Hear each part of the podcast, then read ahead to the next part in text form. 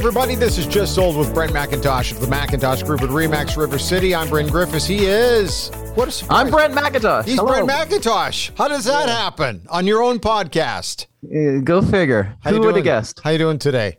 I'm sad. How about you?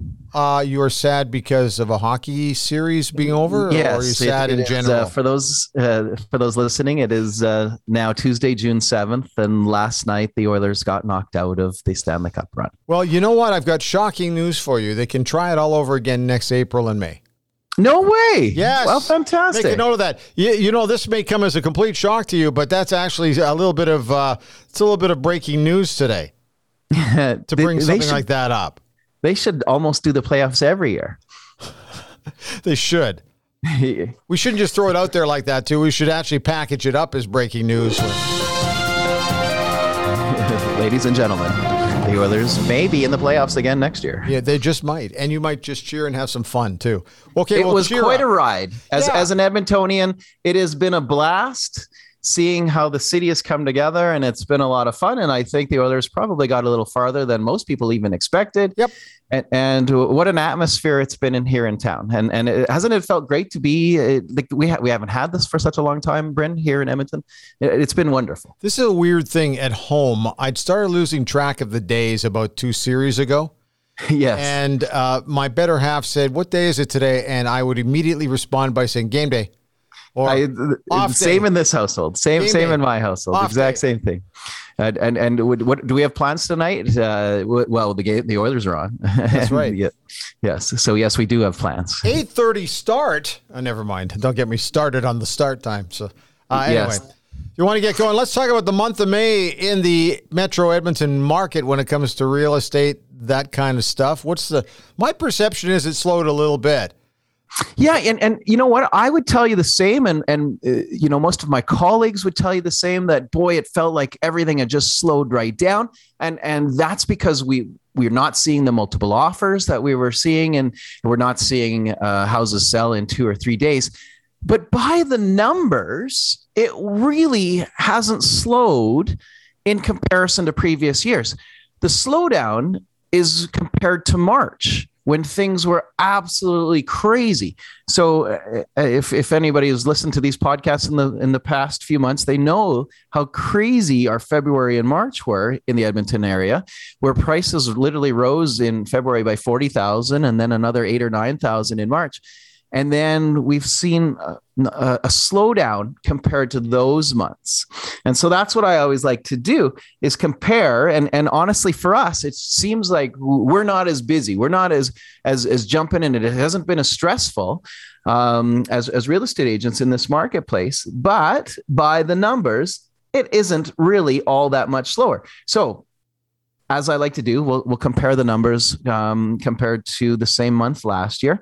So for single family homes in the Edmonton greater area, area there was actually 1,736 sales.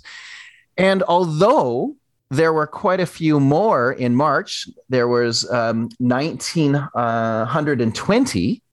So almost 200 sales less in, in, in May it was almost the exact same number last May. In May of 2021 was 1798.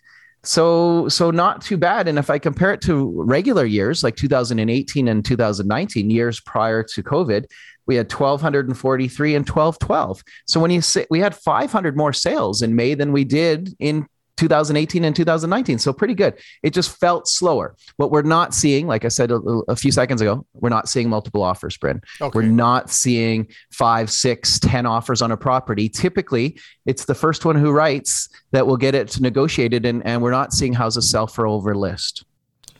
Okay. Uh, does that worry you a little bit or no? you know what we've been stressed and and the stress that our team is now carrying is that we're carrying a lot more inventory so sales are doing fine and and pretty good compared to last year but inventory is what we're seeing we're now starting to see inventory pile up a little bit so there was 2731 listings of single family homes Okay. in the edmonton area um, compared to 2331 last year. So 400 more listings this year than last year. And, um, you know, that number is usually more uh, 2200 2000 so we're seeing quite a bit more inventory. We've had 10,329 listings this year. So quite a few more listings. There's been more sales but there's also been more listings. And and that's a good thousand 1500 more than what would normally have occurred by the same time last year uh, or, or any year and so last year we had 9500 listings so we, we have about uh, 80 we have about 8000 8200 more listings this year uh, than previous years. And when we look at the condo market, it's the same thing. Um, although it's not a gigantic difference, by the same time last year, we had 5,670 listings. This year, we have 5,756. So it's not a huge number. It's only about 85 more listings by the same time. Um, but we had 1378 new listings in May compared to 1296 of last year. The condo sales is really surprising. We actually had more condo sell, which I wouldn't have guessed, by the way, because it didn't feel like this. Okay. Um, but but we had 720 condo sell in the city compared to 560 the year before. So that is a staggering amount. And we've actually had 3,189 condos sell compared to 2296 wow. last year. So we've actually had 900 more condos sell this year with barely more listed. So you would think that condo prices would be going up. We've had more sales, barely a little, uh, just a few more more listings, but the irony is is that condo prices keep dropping, and and you're going to ask me why. So ask me. You know, this is part of the journalism thing for me. Uh, I listen to a, something that you say, and then I have to come back with something that's uh, intelligent. And the first question that I would ask is, "So what's up with that? So what is up with that?" Like any idea? No, I don't. I, I don't have a clue.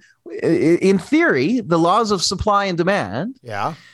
Would say that if there's um, more demand and less supply than previous years, that the prices should go up. But it's doing the exact opposite, and and so hmm. prices are falling. The only thing that I can guess is literally that with the rise of condo fees and the frustration of sellers in the past few years right. saying just get rid of this property. Let's what's the bargain price that we can put this at to get rid of it that's what i'm thinking we're seeing is that frustrated sellers that is saying hey let's get let's sell this property what's the number that it's going to take so uh, the median sales price for condos is now 220000 um, and it was 225. And in fact, if we go all the way back a year ago, last May, it was 226, 750. Okay. So the condo prices are actually less than they were a year ago.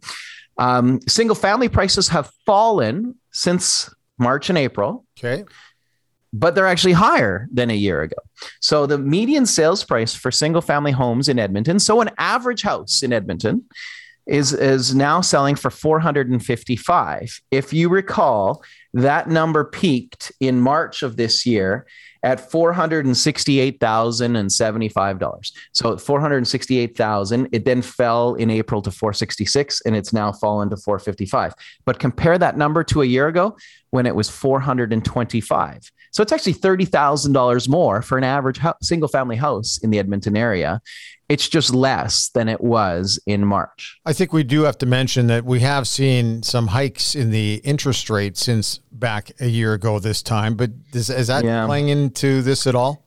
I it, and and good memory and yes, I think that that is what you know what so many people got into the market in February and March when they could get those low interest rates, um, and we've seen two interest rate hikes yes. since March. So, so half a point each. So we're up 1%. In the grand scheme of life, when interest rates were as low as they have been for the past few years, 1% is not a gigantic difference. But I think that that's why you're seeing um, a little bit of, of lowering of the prices for both single family and condominiums because it's going to cost you more to, to own that house over the next 25 years. The other thing, though, is that it isn't just a 1% hike. It's the fact we've seen two hikes in a short span of time that makes people start to wonder whether or not there will be four hikes inside of a year you know, you start to think, oh, is this a trend? And we're seeing more stories about inflation.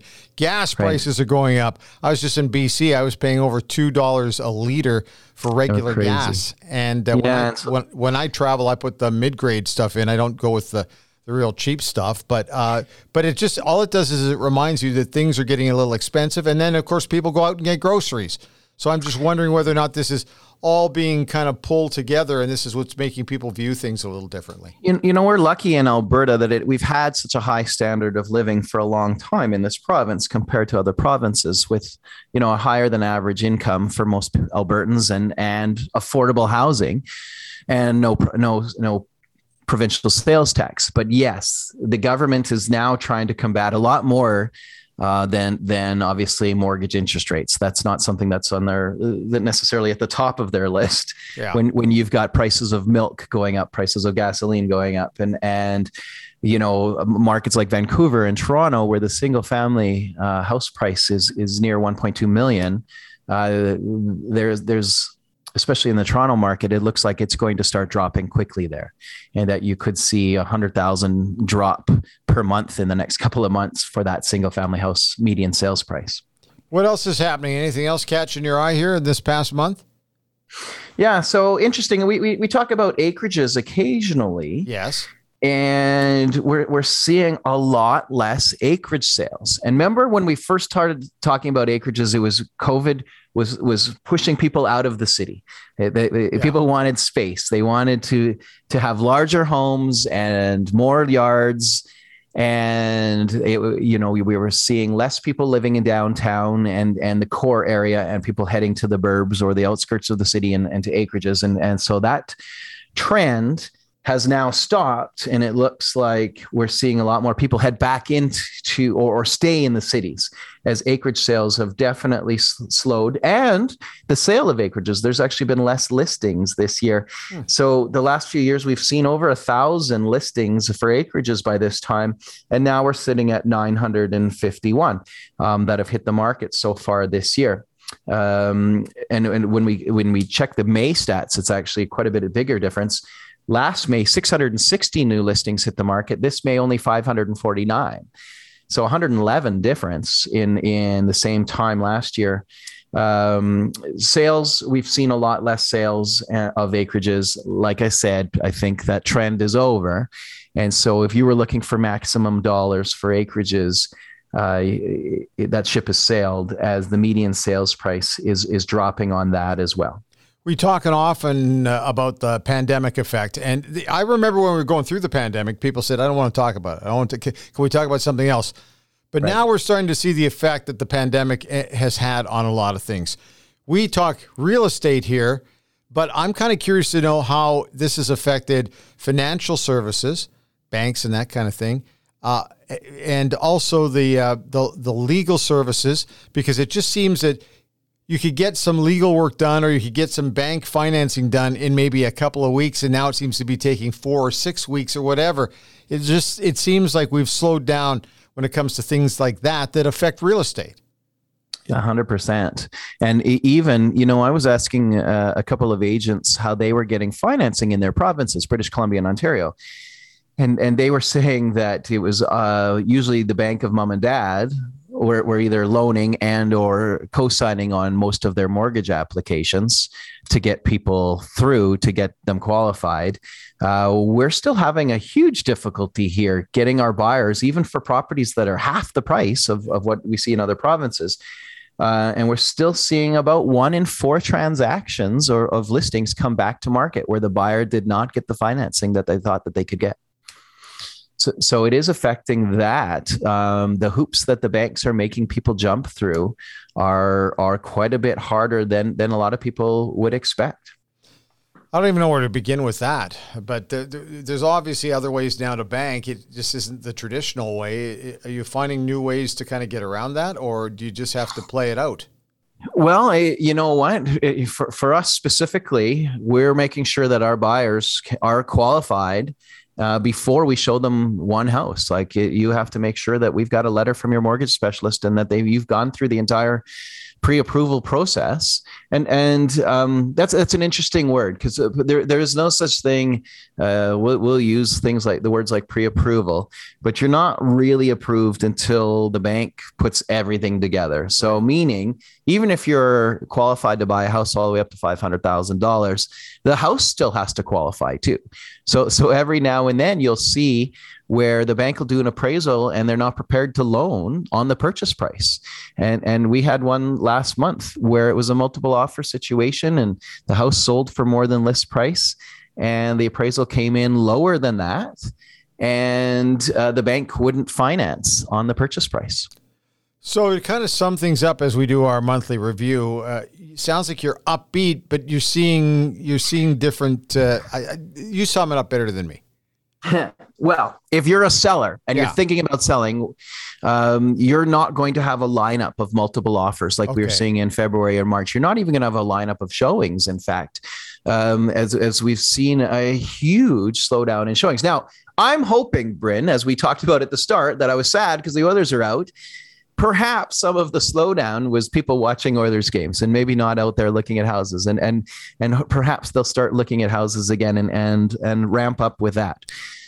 By the way, Um, by the way, that's a great point because I talked to a few people that I know in the in the retail business who said that they actually they said people are uh, avoiding us during game times. And- Sure. And, uh, so so I get that. You're gonna go Yeah. at an open house when you could watch the game. No, I can probably rebook it for another time. Yes. And so so now pricing if you're a seller is super important.